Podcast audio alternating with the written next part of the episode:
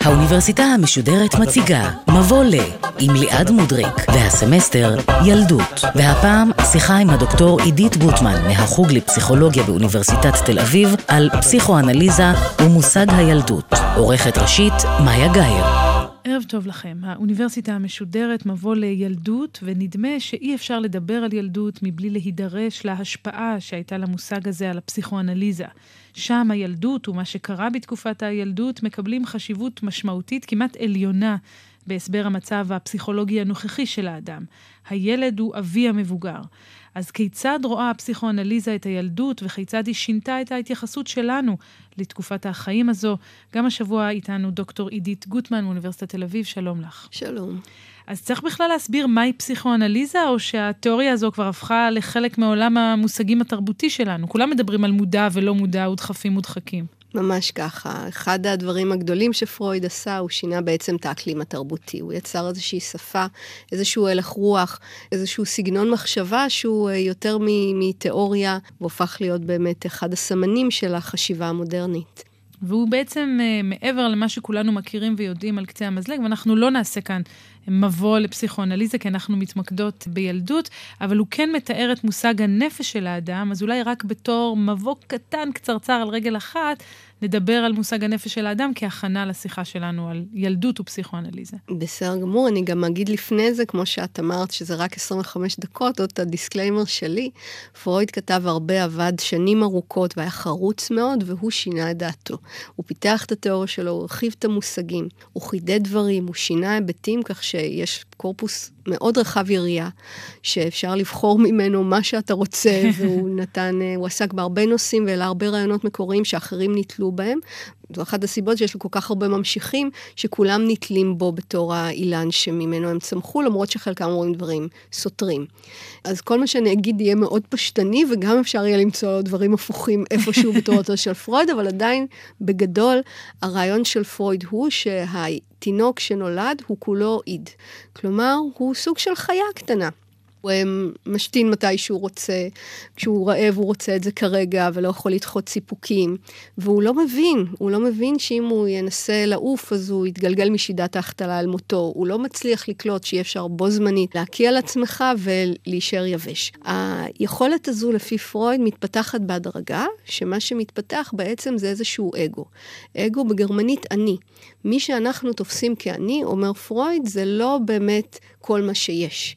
בעצם זה רק הבייביסיטר שהצמחנו לתוכנו כדי לעזור לתינוק, לחיה הגחמנית והפראית והלא מפותחת הזו לשרוד.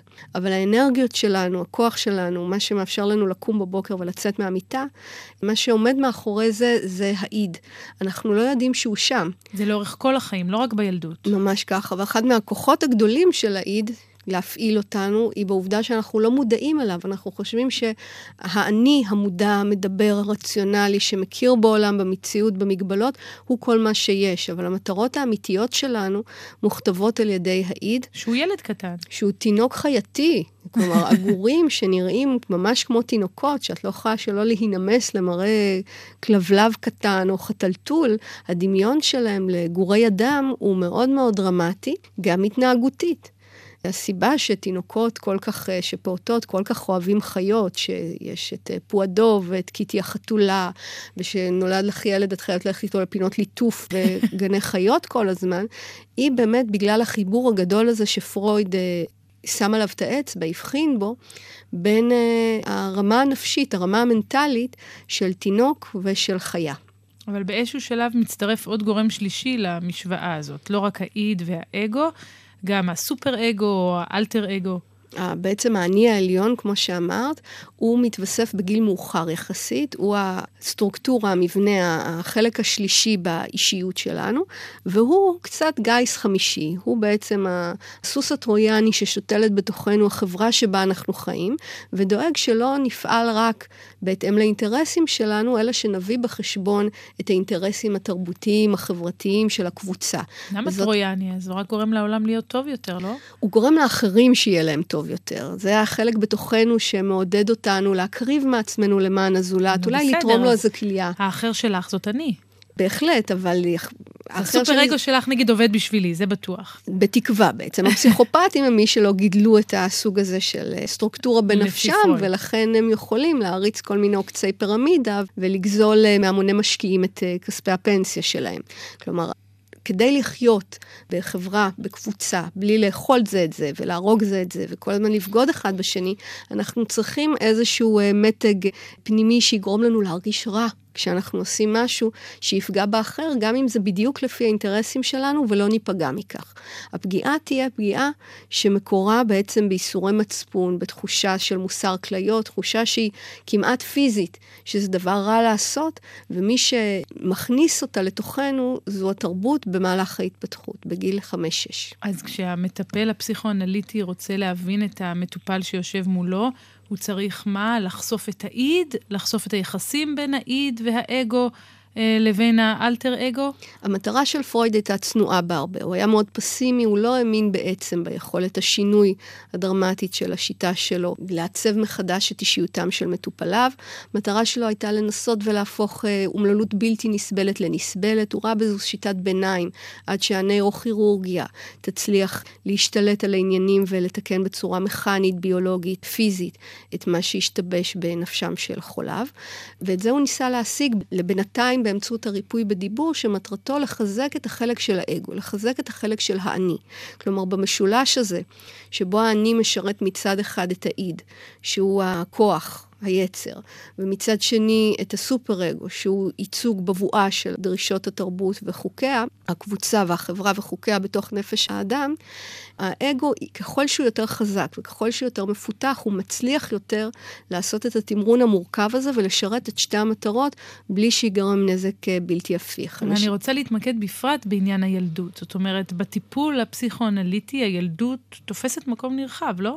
התפיסה של פרויד הייתה תפיסה ארכיאולוגית, כלומר מי שמפעיל אותנו מבפנים, מי שאת חוויותיו אנחנו מרגישים כפויים לשחזר שוב ושוב ושוב, בלי שאנחנו אפילו מודעים לכך, זה העיד. והעיד הוא המהות שלנו, הלב שלנו, והוא לא מודע כולו.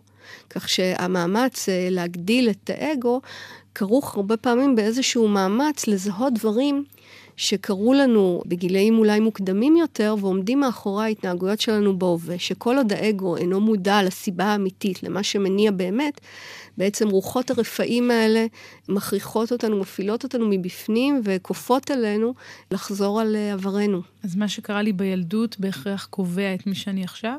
באופן כללי, מבחינת פרויד, מה שקרה לך בראשית החיים, בעצם חפף להתפתחות מערכת העצבים המרכזית שלך, ולכן, במידה רבה, עיצב את מי שאת עכשיו. פרויד היה רופא. הוא היה חוקר מערכת העצבים המרכזית, הוא היה נוירולוג, והוא האמין שהנפש מתעצבת בראשית החיים, יש לזה הרבה חפיפה לממצאים שאנחנו מקבלים מתחום הנוירולוגיה, ממחקרים נוירולוגיים שמראים שבאמת בראשית החיים מערכת העצבים המרכזית היא פלסטית מאוד, וככל שעוברים את התקופות הקריטיות האלה, הדברים נעשים יציבים יותר וקשים יותר לשינוי. אז פרויד מקצה חשיבות משמעותית לתקופת הילדות בהתפתחות, אבל זה בא מתוך איזו ראייה של נוסטלגית, או של בוא נחפש את הטראומות ונחשוף אותן? גם וגם. בעצם ההתפתחות היא תוצאה של טראומות. כלומר, אם העיד היה מסוגל להישאר כפי שהוא, כלומר, מונע לפי עקרון העונג, חושב ברמה ראשונית, פרימיטיבית, ארכאית, לא מתוחכמת, שלא מכירה בחוקי הטבע, המציאות והפיזיקה, לא היה צריך לפתח את האגו. בעצם האגו הוא איזושהי ברירת מחדל. אנחנו נדרשים לפתח אותו, בגלל שאנחנו לא יכולים להסתפק בזה שנמצוץ את האצבע שלנו, ובאמת נהיה שבעים. אנחנו צריכים ללמוד שרק אם מוצצים דברים שיש בהם עסיס, אז הם ממלאים את הבטן שלנו, את הקיבה שלנו. כשמורי סנדה כותב את ארץ יצורה הפרא, הוא מתאר בדיוק את התהליך הזה. הוא דרך אגב כותב את זה בעקבות פסיכואנליזה, שהוא עצמו עבר. הרעיון שהפנטזיה, החלום, הפראיות היצרית והחסרת מעצורים, היא מאוד מאוד מפתה, אבל היא גם מאוד בודדה, והיא מאוד מסוכנת. כלומר, קשה באמת, בחלום שלי אני יכולה, אם אני רעבה, לאכול את השולחן. במציאות זה לא, לא יהיה לי טוב, זה לא ישפר תחושתי. אבל אני מבינה מאיך שאת מדברת, שכשאת אומרת טראומות, זה לא הדרך שבה אני הייתי חושבת על טראומות. זאת אומרת, מבחינתך, כל פעם שבה הילד, התינוק, לא מקבל את מה שהוא מצפה לקבל, זו טראומה קטנה שגורמת לו לפתח את האגו. כשאני חשבתי על טראומות, חשבתי יותר במונחים של חשיפת האירועים הטראומטיים והדחפים המודחקים, הקלישאה של פסיכואנליזה, כמו שאנחנו מכירים אותה בחוץ. אז זו תפיסה לא נכונה. זו תפיסה נכונה למקרים שמגיעים הרבה פעמים לקליניקה. כלומר, רוב האנשים לא עוברים פסיכואנליזה, טיפול שאמור להיערך כמה שנים ולהיות ממושך וקר יחסית ודי מכאיב. כלומר, אם זה פועל, רוב האנשים אין להם את המוטיבציה לבוא ולנסות לתקן את זה. המצבים שפרויד פגש בקליניקה היו של אנשים שהכאב הנפשי, שהמצוקה שנגרמה ליומיום שלהם הייתה כל כך כבדה, שבעצם מלכתחילה פרויד אחר כך מפתח את התיאוריה, שהמחלות שהם פיתחו, הסימפטומים הקשים, הפסיכופתולוגיים שהם הפגינו, היו תוצאה של שיבוש טראומטי ממש, כי מהלך ההתפתחות הרגיל הוא טראומטי דיו. כלומר, בהתפתחות הרגילה, העיד, פרויד מדמה את זה כמו גלים שמתרסקים על שובר הגלים של המציאות, בעצם האגו נאלצים לפתח אותו, כמו שבהמשך נאלצים לפתח את הסופר אגו, כי אין ברירה ואי אפשר לשאת יותר את הפחד והחרדה הגדולים מפני האב. אז בעצם הטיפול הפסיכואנליטי הוא סוג של שיבה לילדות וחשיפת הטראומות האלה? לפעמים, זה לא חייבת להיות חזרה עד לילדות, לפעמים מספיק רק להיזכר בפעם הראשונה שבה הופיעה סימפטום, שמבחינת פרויד זו איזושהי טראומה קטנה. מה שפרויד מוצא זה שככל שהולכים אחורה ומעמיקים חקר, מוצאים כמו בצל עוד ועוד ועוד זיכרונות מוקדמים יותר ויותר ויותר, שהם חלק מהסיבה שהוא נתן תפקיד כל כך מרכזי לחוויות שקרו בראשית החיים להתפתחות נפש האדם. אבל בחזרה הזאת אל אירועי הילדות, יש איזשהו תהליך של התילדות? זאת אומרת, המטופל הוא עכשיו קצת ילד מול המטפל?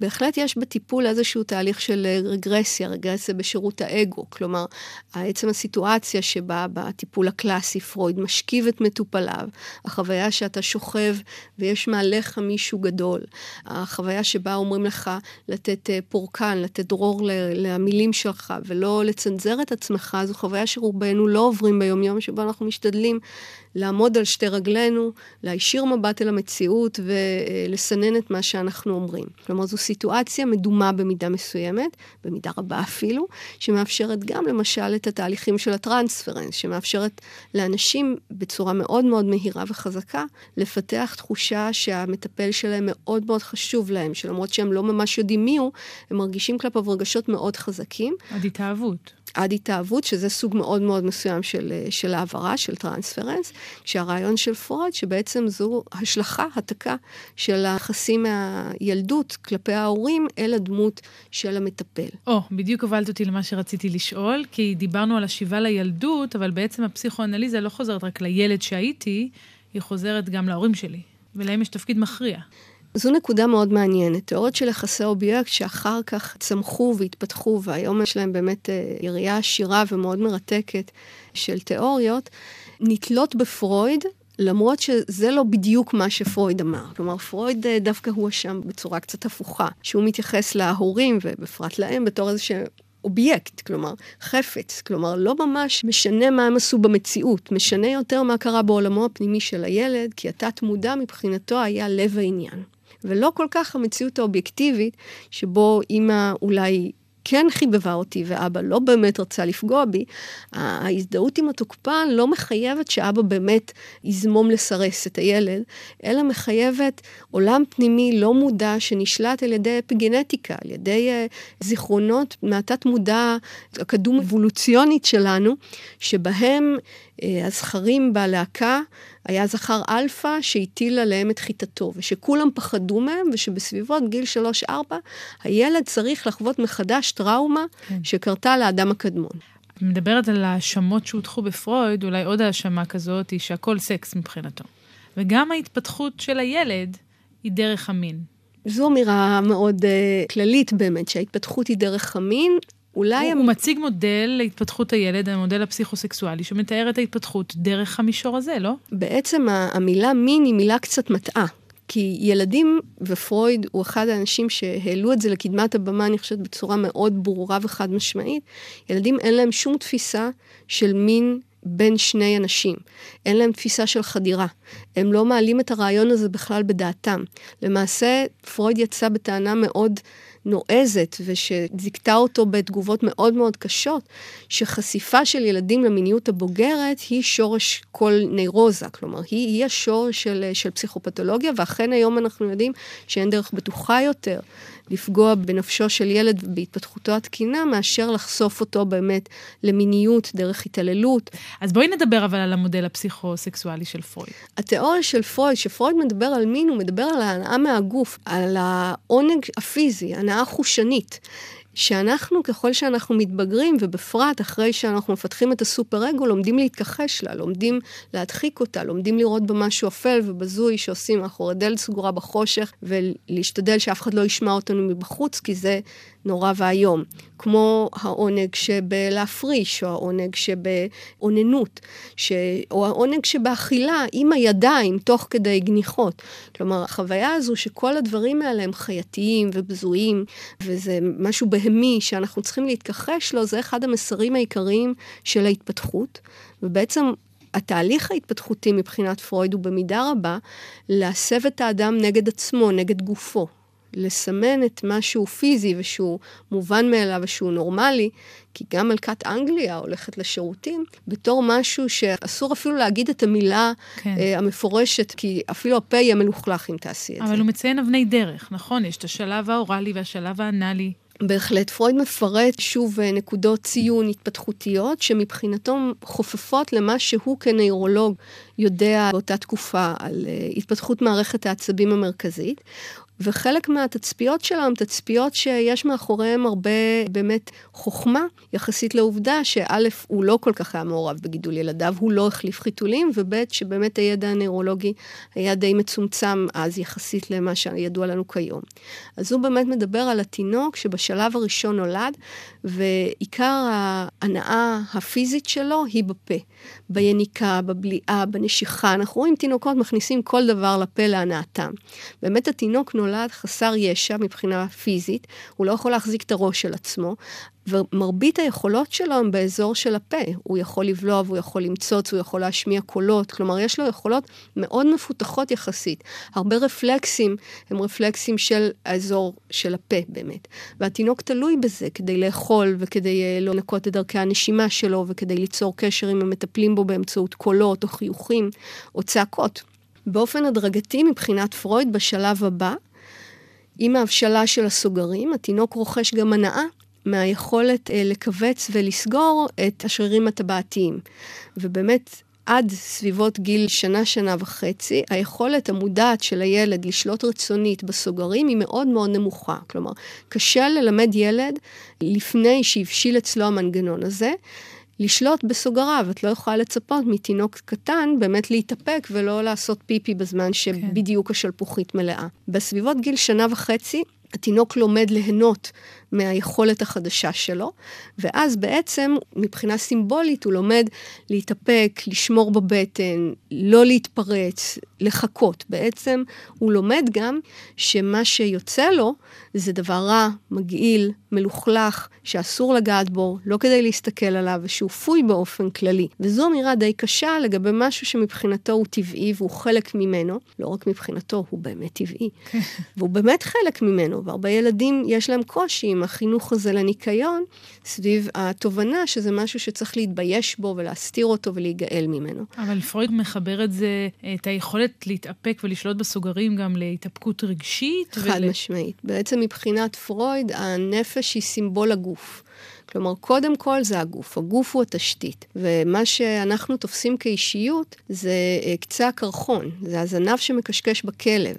החלקים המודעים, החלקים הרציונליים, בעצם מבוססים על משהו אחר שאנחנו אפילו לא יודעים שהם שם. והניסויים כמו הניסויים של ליבט, או כל מיני מחקרים אפילו בתחום הפסיכולוגיה הקוגניטיבית, ברצון חופשי, בוודאי מחקרים של פריד ואחרים, מראים שאולי יש משהו ברעיונות הפרוידיאנים שנראו היו אז מטורפים, וגם היום חלק מהם מאוד קשה לעיכול. טוב, זה עניין לשיחה אחרת, ואולי בהזדמנות את ואני נעשה את זה לא במסגרת האוניברסיטה המשודרת, כי המחקרים האלה זה באופן מיוחד, זה משהו שאנחנו גם מתעסקים אותו אצלנו במעבדה, אבל אם נחזור אל המודל שציירנו, אז מה השלב הבא?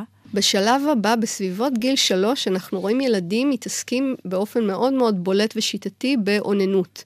שוב, אוננות לא בגלל שהם מפנטזים על יחסי מין כאלה או אחרים, אלא פשוט כי זה נעים להם. רואה ילדים במפגשים בגן, יושבים ונוגעים בעצמם, תופעה שוב התפתחותית, נורמטיבית, שכל רופא ילדים יאשר, שזה גיל שבו היא מתרחשת. ופרויד מדבר על הגיל הזה בתור הגיל שבו גם מתרחש תסביך אדיפוס, כי לצד ההנאה שהילד מפיק מלגעת בגופו באזור שהוא רגיש מבחינה עצבית, הוא גם מבין את כל האיסורים וכמה זה נורא וכמה זה בעצם חמור ובזוי ומצער את כולם, והוא עלול להתעבר, עלולה לנשור לו יד או עלולים לחתוך לו את זה. כל מיני אמירות שאנחנו שומעים בכל מיני סוגים של תרבויות, שבעצם עולות בקנה אחד עם התסביך הידוע שגורם מבחינת פרויד להיווצרות הסופר אגו.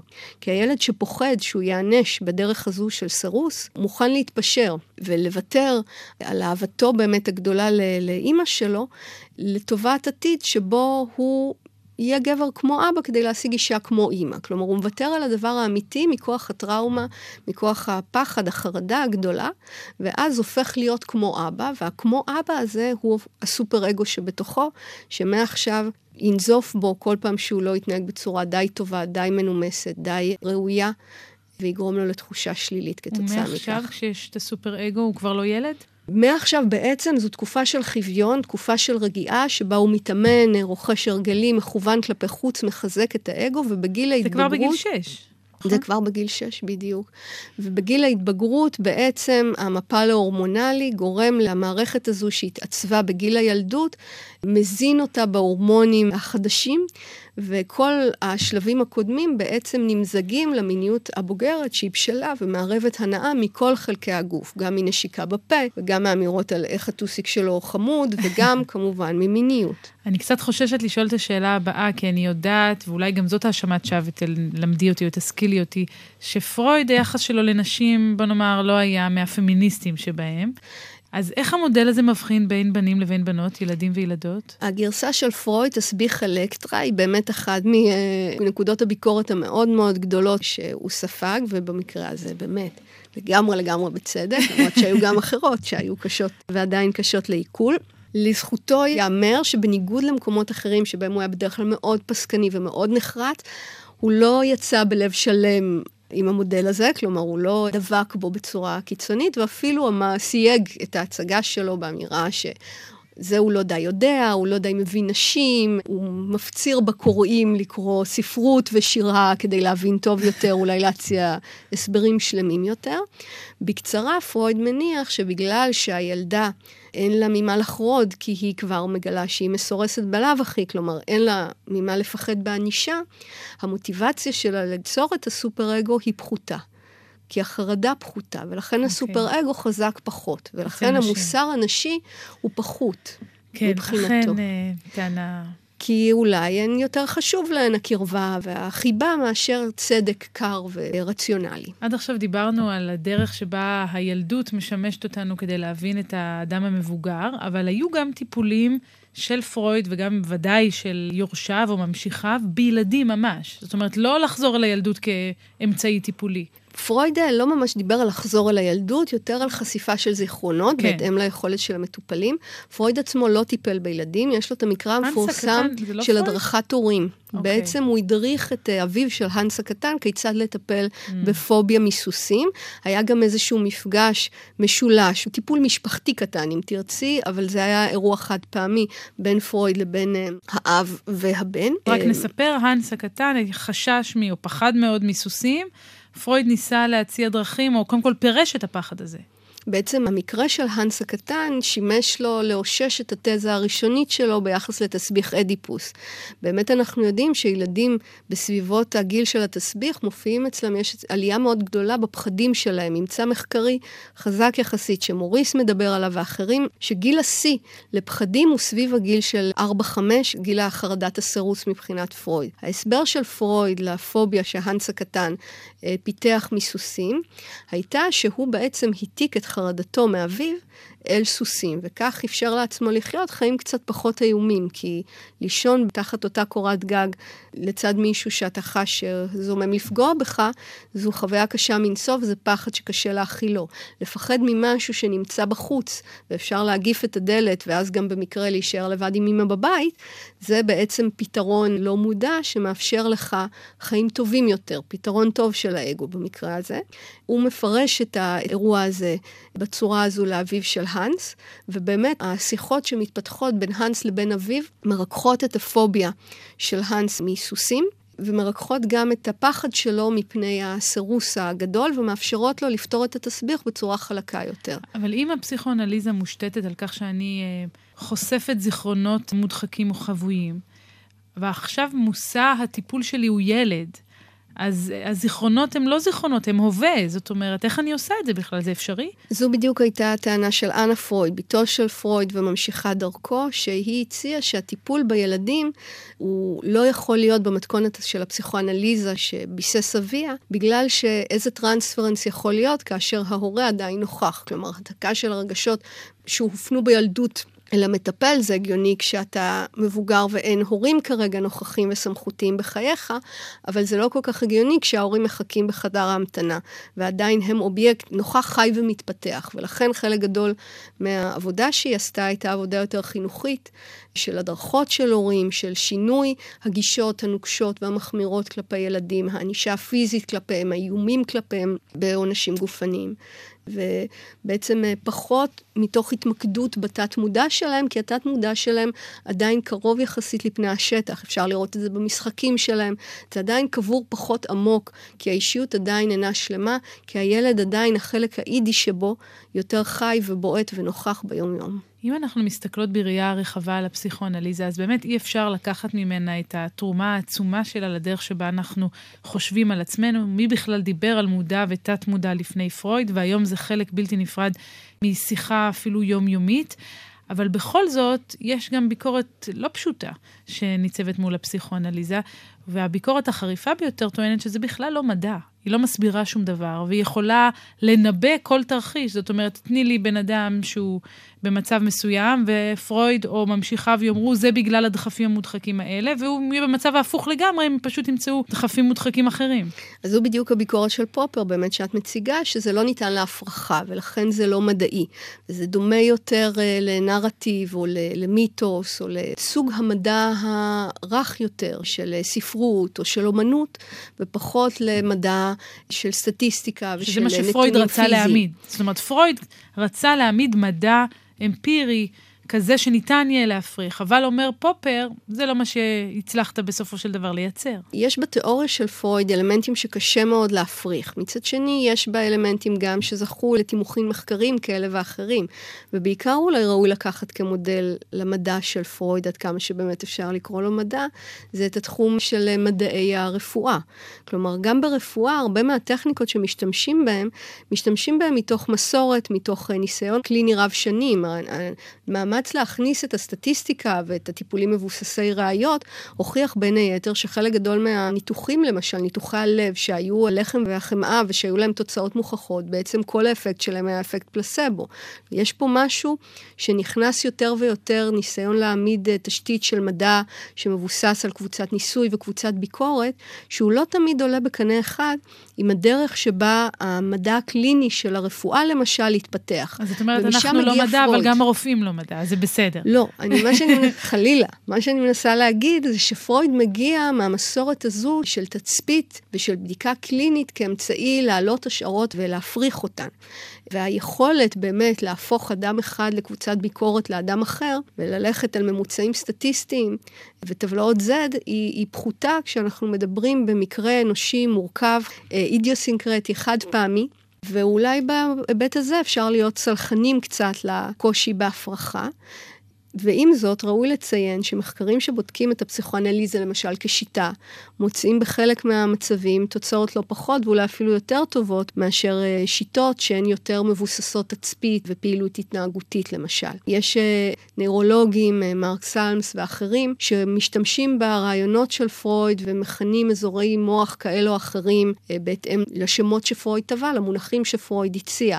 הרעיון שבמוח שלנו יש מוח זוחלי ומוח רגישי, ורק מעליו יש קליפה של רציונליות שמתפתחת בהדרגה בראשית החיים, ושפוחתת מבחינת הפעילות שלה בזמן החלימה למשל, זה רעיון מעניין. מעניין, מיני... אבל יש כאלה שיטענו שהוא פשטני לא פחות מחלק מהקונספטים האחרים.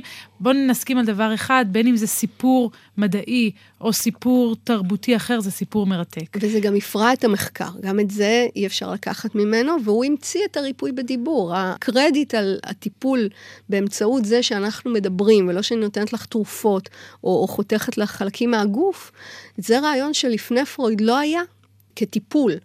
ואחרי פרויד הוא הפך להיות גם נחלתם של ביוריסטים, כלומר של אלה שקמו מתוך ניסיון להפריך את רעיונותיו.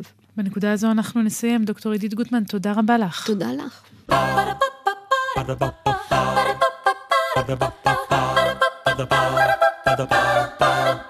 האוניברסיטה המשודרת, מבוא ל. ליעד מודריק שוחחה עם הדוקטור עידית גוטמן מהחוג לפסיכולוגיה באוניברסיטת תל אביב על פסיכואנליזה ומושג הילדות. עורכת ראשית, מאיה גייר. עורכת ומפיקה, יובל שילר. עורכת הדיגיטל, נועה שינגלר. האוניברסיטה המשודרת, בכל זמן שתרצו, באתר וביישומון גלי צהל ובדף הפייסבוק של האוניברסיטה המשודרת.